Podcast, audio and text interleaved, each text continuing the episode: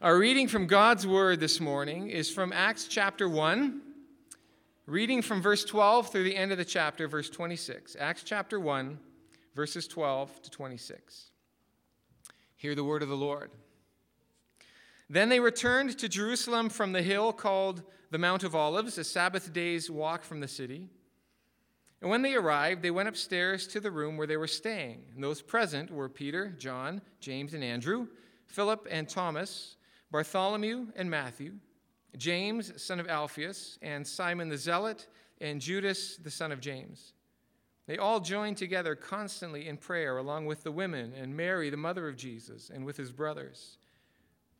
In those days, Peter stood up among the believers, a group numbering about 120, and said, Brothers, the scripture had to be fulfilled, which the Holy Spirit spoke long ago through the mouth of David concerning Judas who served as a guide for those who arrested Jesus. He was one of our number and shared in this ministry.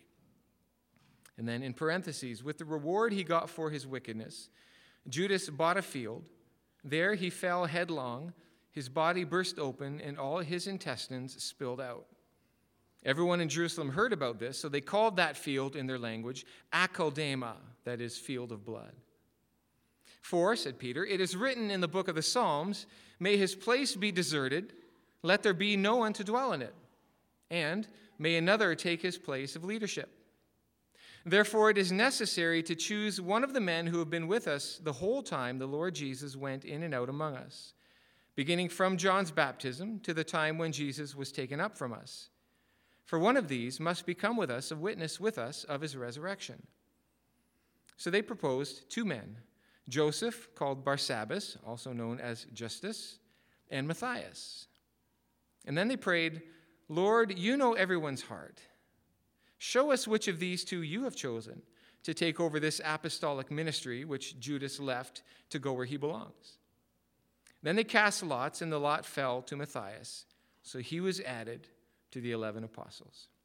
This is the word of the Lord. Please be seated.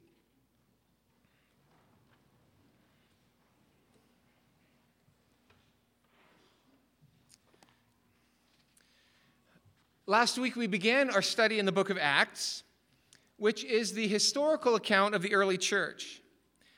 And in this time, when we as a church are very deliberately fixing our attention on the person of Jesus, the book of Acts shows us what happens when a community is inspired and fixated upon the person of Jesus. And the basic theme of the whole book of Acts, 28 chapters, is this the word of God concerning Jesus increases, and the church of Jesus multiplies as Christians empowered by God's Spirit Jesus until he returns. We okay? Should I do some?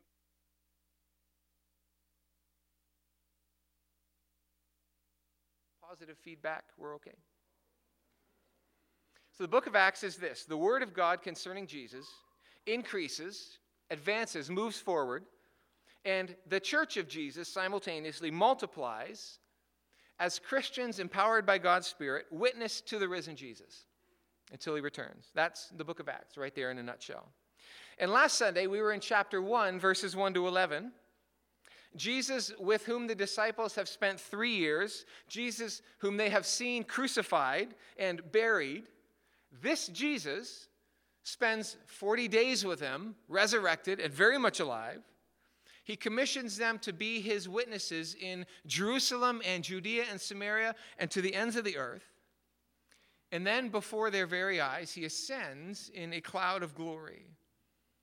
And then angels appear with the promise that Jesus will return someday in the same way that they've just seen him go. And in our text Today, the second half of chapter 1, we have the followers of Jesus after Jesus left at his ascension and before the Holy Spirit comes to them in Acts chapter 2. So it's an in between time, it's a waiting time for them. But in this time, as we look at them, we already see what kinds of things characterize the community that is the followers of Jesus, whether then in Jerusalem or in Calgary, even today. And it's this a praying, united community witnessing to the Jesus that they know. That is church. A praying, united community witnessing to the Jesus, the risen Jesus, whom they know. So let's walk through this text together. Verse 12 begins just by informing us very simply Then they returned to Jerusalem from the mount called Olivet, or the Mount of Olives, which was near Jerusalem, a Sabbath day's journey, or about a kilometer, away. This is already their very first act of obedience. Jesus had commanded them, ordered them to stay in Jerusalem until the Holy Spirit would fall upon them. So they're obeying and they are starting off well. Excuse me. Now, when they got back to Jerusalem, they went right away to the upper room where they had been staying. And Luke lists the apostles, but there are only 11. Judas, it turns out, is dead. He has acquired a field with the blood money that he'd received for his betrayal of Jesus. And there he had fallen so hard that his body literally had burst open. That's a, a horrible, more so, a tragic ending for Judas, isn't it? I mean, he had spent three years with Jesus. He had heard Jesus teaching. He had witnessed Jesus' miracles. He had seen Jesus raise somebody from the dead. He had been there when Jesus told a storm to quit it, and it did. He had observed the character of Jesus, his righteousness, his goodness, his love. He had seen demons submit to the authoritative word of Jesus. And yet somehow Judas had missed it entirely. that is the great tragedy. To be in the community of Jesus, to be surrounded by the things of Jesus, and yet to miss him entirely. And yet, that's a pretty common tragedy. I grew up in a church that I know now didn't understand the things of Jesus. And we grew up in that church, and many of us missed it and didn't connect with Jesus until much later. A lot of people grow up in a church surrounded by the people and the things and the words of Jesus and yet miss Jesus. Happens all the time. And I'm not sure that there's a greater tragedy than that in the life of a church. And that's why we are so right now intentional and deliberate about fixing our attention on Jesus because it is all about Him. We want to listen to Him. We want to look to Him. We want to be like Him. We want to learn from Him. We want to interact with Him. We want to talk about Him because He is the center of who we are, He is the center of what we do. And right now, downstairs, we've got quite a few children for whom it would be the, a greater tragedy than any other tragedy you can think of, quite frankly for them to grow up here, and when they're old enough to leave, they leave. And not just leave church, but leave Jesus entirely. And that happens when churches miss Jesus. When we're not Jesus centered, when we're issue centered, or when we are church centered, or tradition centered, or program centered, or something centered on anything that isn't Jesus, then we immediately begin the drift and before very long, we're missing Jesus entirely, and our children are missing him entirely as well. Judas, three years with Jesus, and yet missed him. News of what had happened to Judas eventually got around all of Jerusalem, and the field where he had fallen was nicknamed the Field of Blood because of his death there. So now there are 11 apostles. And Jesus has told them to wait, and so that's what they do, but their waiting is not an inactive waiting. Not at all. They pray. And it's not just the 11 apostles who pray, the company of people there is about 120. Some of the women who had followed Jesus, that Luke tells us about in Luke 8. Some of the women who had been at the cross, John talks about those. Maybe people were there like Lazarus, and Mary and Martha, who lived very close to Jerusalem. Maybe Bartimaeus and Zacchaeus had followed Jesus the week of his crucifixion from Jericho. Maybe they were there. Nicodemus, Joseph of Arimathea. We don't know who all of these people were, but 120 people who would consider themselves the community of Jesus. They're together and they're praying. Luke makes a point of telling us that Mary, the mother of Jesus, is there. This is the last time we see her in the New Testament, and I think it's significant that the last time we see Mary, she is numbered among the disciples of Jesus. She is, first and foremost, a follower of Jesus Christ, the Lord. We see that Jesus' brothers are there. In John chapter 7, they had, uh, John records that the, his brothers didn't believe in him either, and actually were kind of mocking him a little. So, you're the Messiah. Shouldn't you act more like this? But now they are here with the followers of Jesus. What has transformed them? Well, 1 Corinthians 15 tells us that Jesus appeared personally, specifically, to his brother James. And I wonder if he appeared to the other brothers as well. I don't know. But it was the resurrected Jesus who transformed the 11. Maybe it was the resurrected Jesus who encountered his brothers and then saw them come and believe and become a part of his community. We don't know, but we can guess. So the disciples and the women and Jesus' mother Mary and Jesus' brothers and probably others like Mary, Martha, Lazarus, these are the company of 120 who are together in Jerusalem and they are praying. The community of Jesus is a praying community. And I want to notice two things about this praying, and I want to mention them in reverse order from which Luke mentions them. And the first is that they devoted themselves to prayer. They devoted themselves to prayer. The word devoted shows up only three times in the book of Acts, and every time it is in relation to prayer. The first time is here, chapter 1. Then, chapter 2, verse 42, describes the life of the first 3,000 followers of Christ after Pentecost. And it says that they devoted themselves to the apostles' teaching and the fellowship, to the breaking of bread, and to prayer. And then in chapter 6, the, the apostles themselves say, well, look, we're not going to get distracted with administration and ministry. We will devote ourselves to prayer and the ministry of the word. That's chapter 6, verse 4.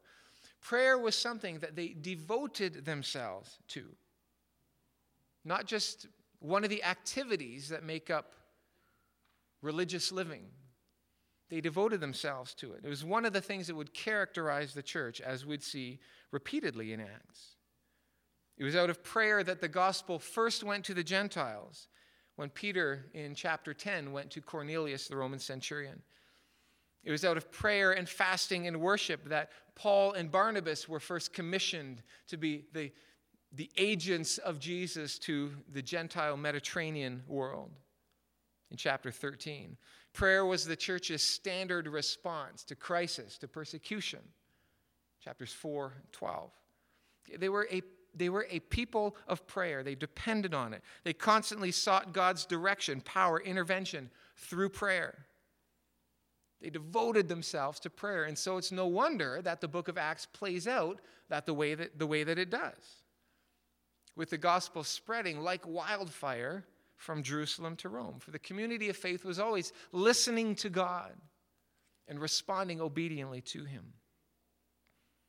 So they devoted themselves to prayer right at the beginning. The second thing we notice about their praying is that they were united in prayer, that they prayed in one accord, is the actual phrase. There was a fundamental unity to this group of followers of Jesus Christ.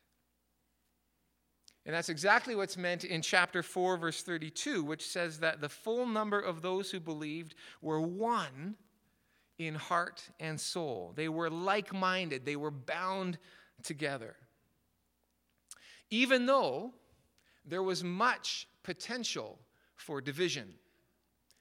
You have the apostles of Jesus and the brothers of Jesus.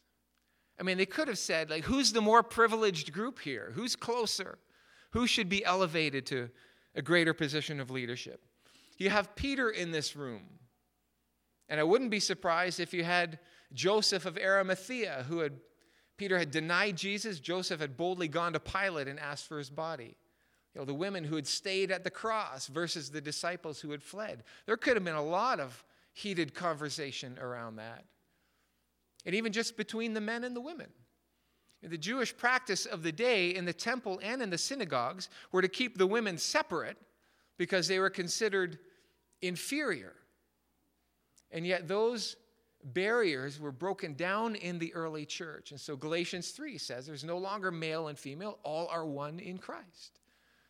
So, here you have the men and the women praying together in one accord. There could have been so many barriers up in that room that day, in those 10 days.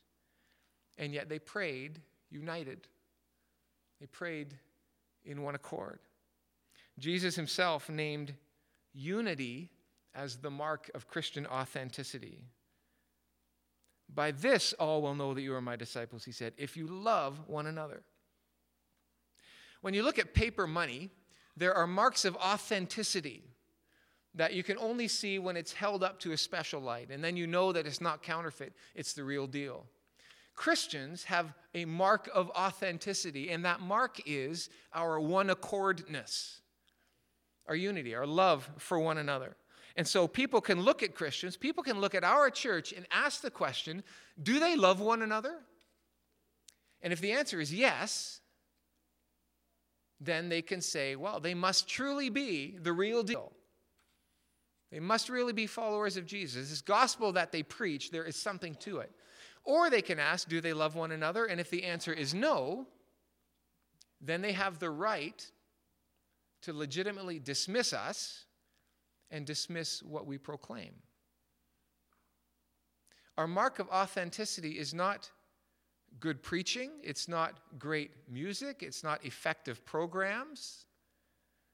People will know that we are disciples of Jesus if we love one another, if there is a one accordness to our life together. Now, how are we doing at this? Now, don't look around at, at the congregation and say, How are they doing at this? Ask, How am I doing at this? Are you a loving presence in this congregation, or are you critical? Do you encourage people, or do you talk about them in their absence? Are you a patter on the back? or a finder of faults. We had 14 people last weekend participate in our baptism and membership classes last weekend. And when somebody wants to pursue formal membership in the church, we let them know that one of the commitments that they are making to this congregation is to a lifestyle and attitude of love here at the church. And I also tell them that the church then makes a commitment to love them, to treat them with dignity and respect and kindness because we're the church of Jesus, and love is who we are. Love is what we do. And so, unity and one accordness is one of the things that is to define Jesus' people. And here, in this very first look at the community of Jesus in Acts, we see their unity. And in this period of waiting, after Jesus has left them and before the Holy Spirit comes down, 10 days, it is spent devoted to prayer in one accord. What is prayer, by the way? It's not a religious exercise that requires deep theological insight and eloquent speech. Prayer is simply a conscious, intentional, two way conversation with God, talking to Him. He says, If you're anxious about anything, bring it to me in prayer. Offer thanks, confess your sins, but talk to God and, and learn to listen to Him as well. And this practice of prayer is, is the air that we breathe in our life with God. People who pray know Jesus better, they see the power of God at work in their lives. People who seldom pray are left confused by hardship because they never place themselves in a position to hear God say, Trust me with this. Churches who pray see lives changed. Churches who pray have joy. Churches who seldom pray continually wonder why God doesn't seem to be present and active in the life of the church. You know, we're trying so hard, there's no fruit. Churches that don't pray ask those questions. In the change in our governance structure that we are in the midst of right now as a church, one of the primary roles of the, the board of elders is going to be prayer. Maybe as much as half of their meetings devoted to prayer which is how it should be, I think. If we don't pray, how do we know what God wants us to do? How do we hear God saying to us, start a Bible study in this neighborhood? Or pray for the healing of so and so, or get involved in ministry to India, or lighten up and choose joy, or have a service of repentance. How do we know what God is leading us to do if, if we're not listening, if we're not praying to Him? And so the community of Jesus is a praying community. A few years back, I was participating in a series of classes on the subject of prayer, led by a layman in the church that I was attending at the time. And the guy who led the class spoke somewhat disparagingly of church leadership practices in general, and things like strategic thinking and mission statements and intentional planning and so on. And he said, Is the church to be led from the boardroom or from the prayer closet? And he was implying, I think, that boardrooms are somehow unspiritual. But the fact is, the church needs to be led from both. That humbly seeking God in prayer and thinking wisely and planning well go, to, go together, and that the boardroom is to be a prayer closet. We need communication with God. We have to talk and listen, and then we lead together. We have wisdom and make decisions and plans. The boardroom is to be a prayer closet, and that's the direction that we want to move. That's what we want to become, uh, more and more become our reality in leadership. Because there's no accident that here in chapter 1 that this leadership decision that the apostles are about to make concerning Matthias at the end of the chapter and the events of Pentecost in chapter 2, the coming of the Holy Spirit, it's no accident that those two things arise out of a culture of prayer.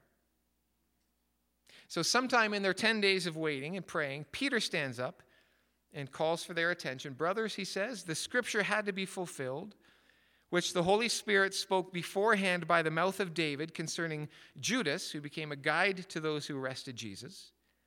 For he was numbered among us and was allotted his share in this ministry.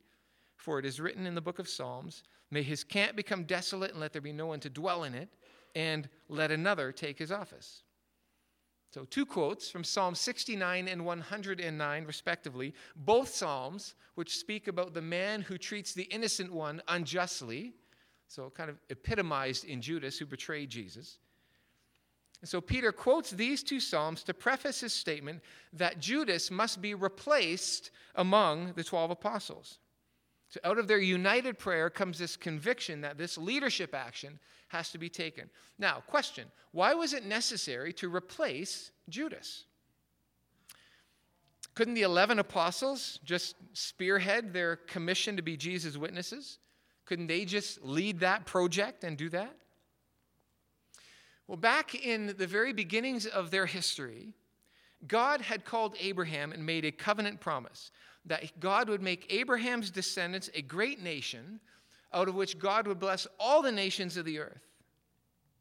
And Abraham's grandson Jacob then had 12 sons, and the descendants of these 12 men would become the 12 tribes that make up the people of Israel. These 12 sons would be the patriarchs of God's chosen people, the community of God through which God would not only reveal himself to the world, but actually act to redeem the world to reconcile humanity, not just Israel, to himself. And it was an astonishing privilege, one of which the Jews were acutely and jealously conscious.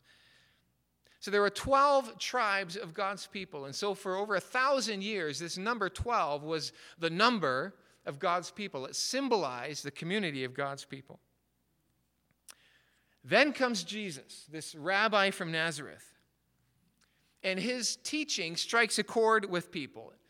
It has divine authority, and people recognize that. Jesus is healing the sick, Jesus is casting out demons, Jesus is calming storms and raising the dead. And in a very short time, crowds of people begin to follow Jesus. They flock to him, they're swarming around him. Everywhere he goes, crowds of people. And at one point, about a year in his ministry, Luke chapter 6, verse 12, Jesus goes off by himself and spends a night devoting himself to prayer. And then in the morning, he calls together all of his followers and handpicks 12 of them.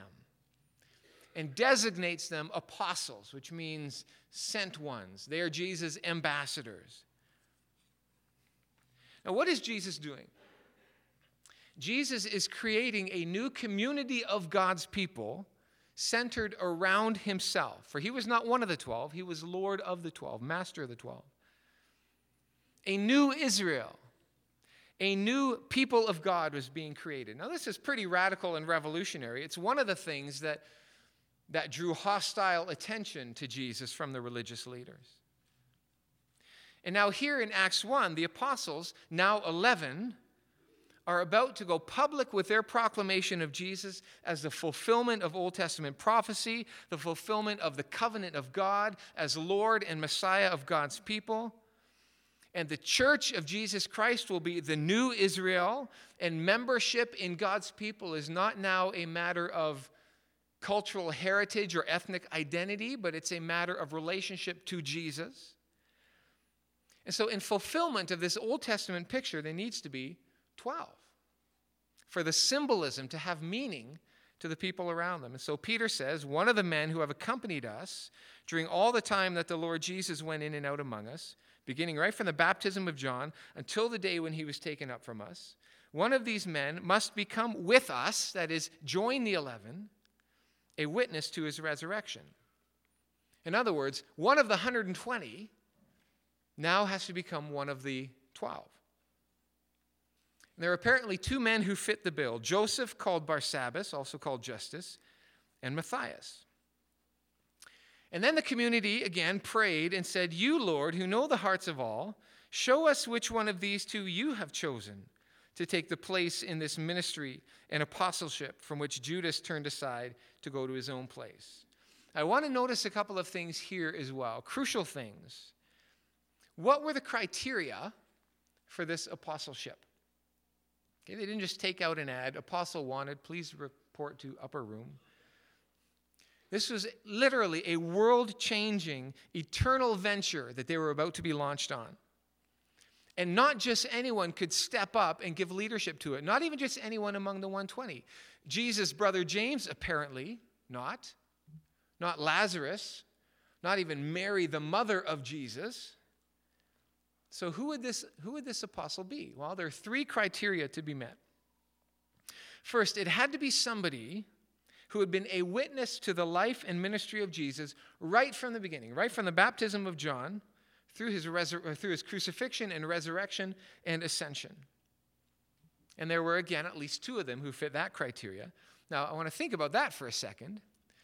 We normally think of the 12 only of being Jesus' followers. But there were others who had been a part of the company of Jesus right from the beginning.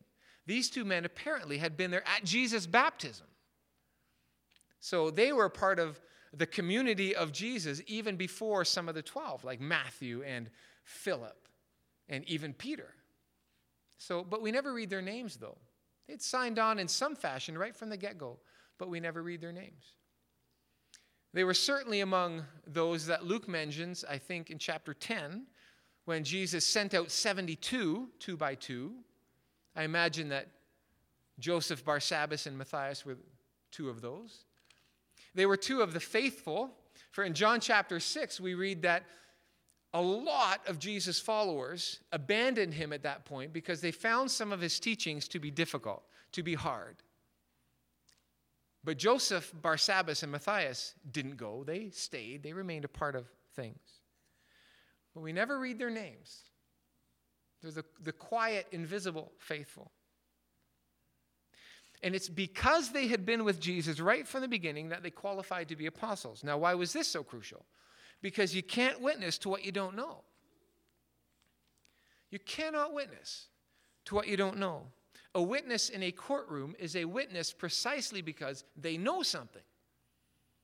They're experts in the subject matter, or they've seen something, or they've heard something, but they're there because they know what it is they are to witness to. And we too are called to be witnesses of Jesus. And we too can only witness to what we know. If Jesus isn't real to us, then the very best that we can do is preach morality or preach religion. We can argue academically, but we can't witness to Jesus. Not really. Not with any power, not with any real conviction or passion. And our church, we say, exists to know Christ and to make him known. And the truth is that only those who know Christ can make him known. So the question is how well do you know Jesus? Do you know him better than you once did? We know him by his word, the Bible. We know him by prayer, by talking and listening. We know him by engaging with his people, the church. We know him by serving the poor in his name. Jesus said in Matthew 25 that if you minister to even the least of these, you're ministering to me. If we want to engage with Jesus, we do it by serving those who need, who have need. So, how well do we know Jesus? And again, that's why we so consciously want to be all about Jesus here so that we'll know him and make him known. And the apostle who would, would replace Judas had to have known Jesus through his life and ministry and death and resurrection. That's the first criterion. The second criterion had to do with the heart. When they took these two candidates to the Lord by praying, the very first thing they say is, You, Lord, who know the heart. The heart mattered. It was not just enough for them to have the facts. They, it wasn't good enough that they could pass the Jesus 101 final. How many baskets of bread and fish were left over after Jesus fed the 5,000? Answer 12. What was the name of the blind man that Jesus healed as he was leaving Jericho? Answer Bartimaeus. They could have answered all those questions. You know what? Judas could have answered all of those questions. He'd been with Jesus throughout his ministry. But it's not enough to just be biblically literate or theologically literate. There is something about the inner life that matters the posture towards God, character, humility. You remember when, when the prophet Samuel was sent by God to anoint the next king of Israel? And he goes and eventually anoints David. But first, he sees all of David's brothers who have perfect hair and are well muscled and tall, good looking. They look like warrior types very kingly looking. And Samuel says, Whoa, one of these got to be the king. Just look at them. And God checks him in his spirit and says, Careful, you're looking at outside stuff. I'm looking at the heart. I don't see like you see, and you're not seeing the things that I see. I look at the heart. And so God chose David, who was a man after God's own heart. You know, just be, even in our Christian media driven world, be careful of charisma and gifts and size of ministry and perceived religiousness, perceived good works and faith. Some are genuine, some are not. But God looks at the heart. The heart matters. The Bible says in Proverbs, guard your heart, for it is the wellspring of life. How is your heart? Because the life that you are living right now is flowing out of your heart. Whatever your heart is, whatever lives in there, you're living out of that. Guard your heart. Galatians chapter 5 says that you can recognize people whose heart demonstrate a consistent posture towards God and, and love of goodness. You see love and joy and peace and patience and kindness, goodness, faithfulness, gentleness, and self control. These are the kinds of things that arise out of a heart that is Godward. But the truth is, only God knows the heart. So the 120 prayed, Lord. And whenever the apostles say Lord, they mean Jesus specifically, not God generically. Lord, we trust these guys. But you know their hearts, so you choose. And the Lord chose. That doesn't mean that Joseph Barsabbas had a bad heart. He almost certainly did not. But the Lord knew the hearts of Matthias and Joseph, and for reasons of his own, chose Matthias. And that's the third criterion for this apostleship. He had to be chosen by Jesus. Remember Acts chapter 1, verse 2, when Jesus had given commands to the apostles whom he had chosen. Jesus had chosen the 11, Jesus would choose the 12. And they cast lots for them, and the lot fell on Matthias, and the, he was numbered with the 11 apostles, now 12. And one more thing in this passage. Did you catch the nature of the ministry to which he was called? What did the apostles consider the central aspect of their call? Peter said, One of these must become with us a witness to his resurrection. The resurrection of Jesus was the central declaration of the church of Acts. It was his resurrection that proved to them that he was the Christ, the Son of God. Romans chapter 1 verse 4 says it was by his resurrection that Jesus was declared in power to be the Son of God. And so the apostles repeatedly testified to the resurrection of Jesus. And it shows up in every sermon in Acts. The very first sermon ever preached by Peter at Pentecost in Acts, chapter 2. This Jesus God raised up, and of that we are witnesses. Acts chapter 3, Acts chapter 4, Acts chapter 5, Acts chapter 10, 13, 17, verse 3, 17, and verse 31. Whenever the community of Jesus is talking about Jesus to the world, they're talking about his resurrection. They're talking about the fact that this Jesus of Nazareth, on whom was the stamp of approval of God, crucified, has been raised to life. And that's how we know that forgiveness is available in him. Because by raising Jesus from the dead, God put the ultimate stamp of approval on him. It is the resurrection by which we know that, that we believe the things that Jesus said about himself, about the kingdom, about God, what it means to be forgiven, about following him, about judgment at the end of time. It's the resurrection that seals the credibility of Jesus. And so they always talked about his resurrection. And that is why it is so important that Matthias had to be a part of Jesus' community right from the beginning because it wasn't enough to say, I saw Jesus alive after his crucifixion. The apostles had to be able to say, the Jesus who was crucified and risen is Jesus of Nazareth, whom I saw and heard and touched and walked with for three years. I knew him very well, and I know him now. I saw him, and he is alive, no question. There could be no room for doubt, and Matthias could say that. The end of Matthew 28, we see the apostles see Jesus after his resurrection, and some doubted.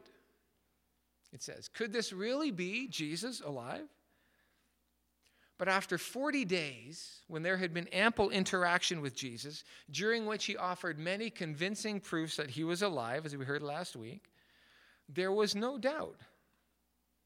The disciples, the, the Jesus whom they had spent considerable time with over 40 days, they knew was the very same Jesus whom they had known for three years and walked with. So the Apostle John wrote later these words in 1 John 1 that which was from the beginning, which we have heard, which we have seen with our eyes, which we have looked upon and touched with our hands, that which we have seen and heard, we proclaim to you. And so our faith is grounded in certainty. We have this record of the resurrection of Jesus Christ in the Word of God from those who were eyewitnesses of his life and resurrection. And the ministry, again, of the church, of the community of Jesus, is to witness to the living Jesus, the living Jesus whom we know, the risen Jesus whom we have experienced. That is who we witness to. And we do it from a place of united, loving, one accorded prayer, which is a simple way of saying, together we seek God. That is the church.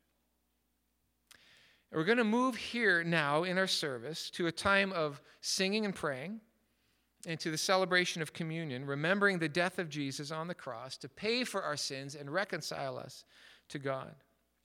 And I gave this message early in the service quite deliberately so that we would have this time now to respond to it. And so, for the remainder of our time together, please use this time to give thought to these questions Do I know Jesus?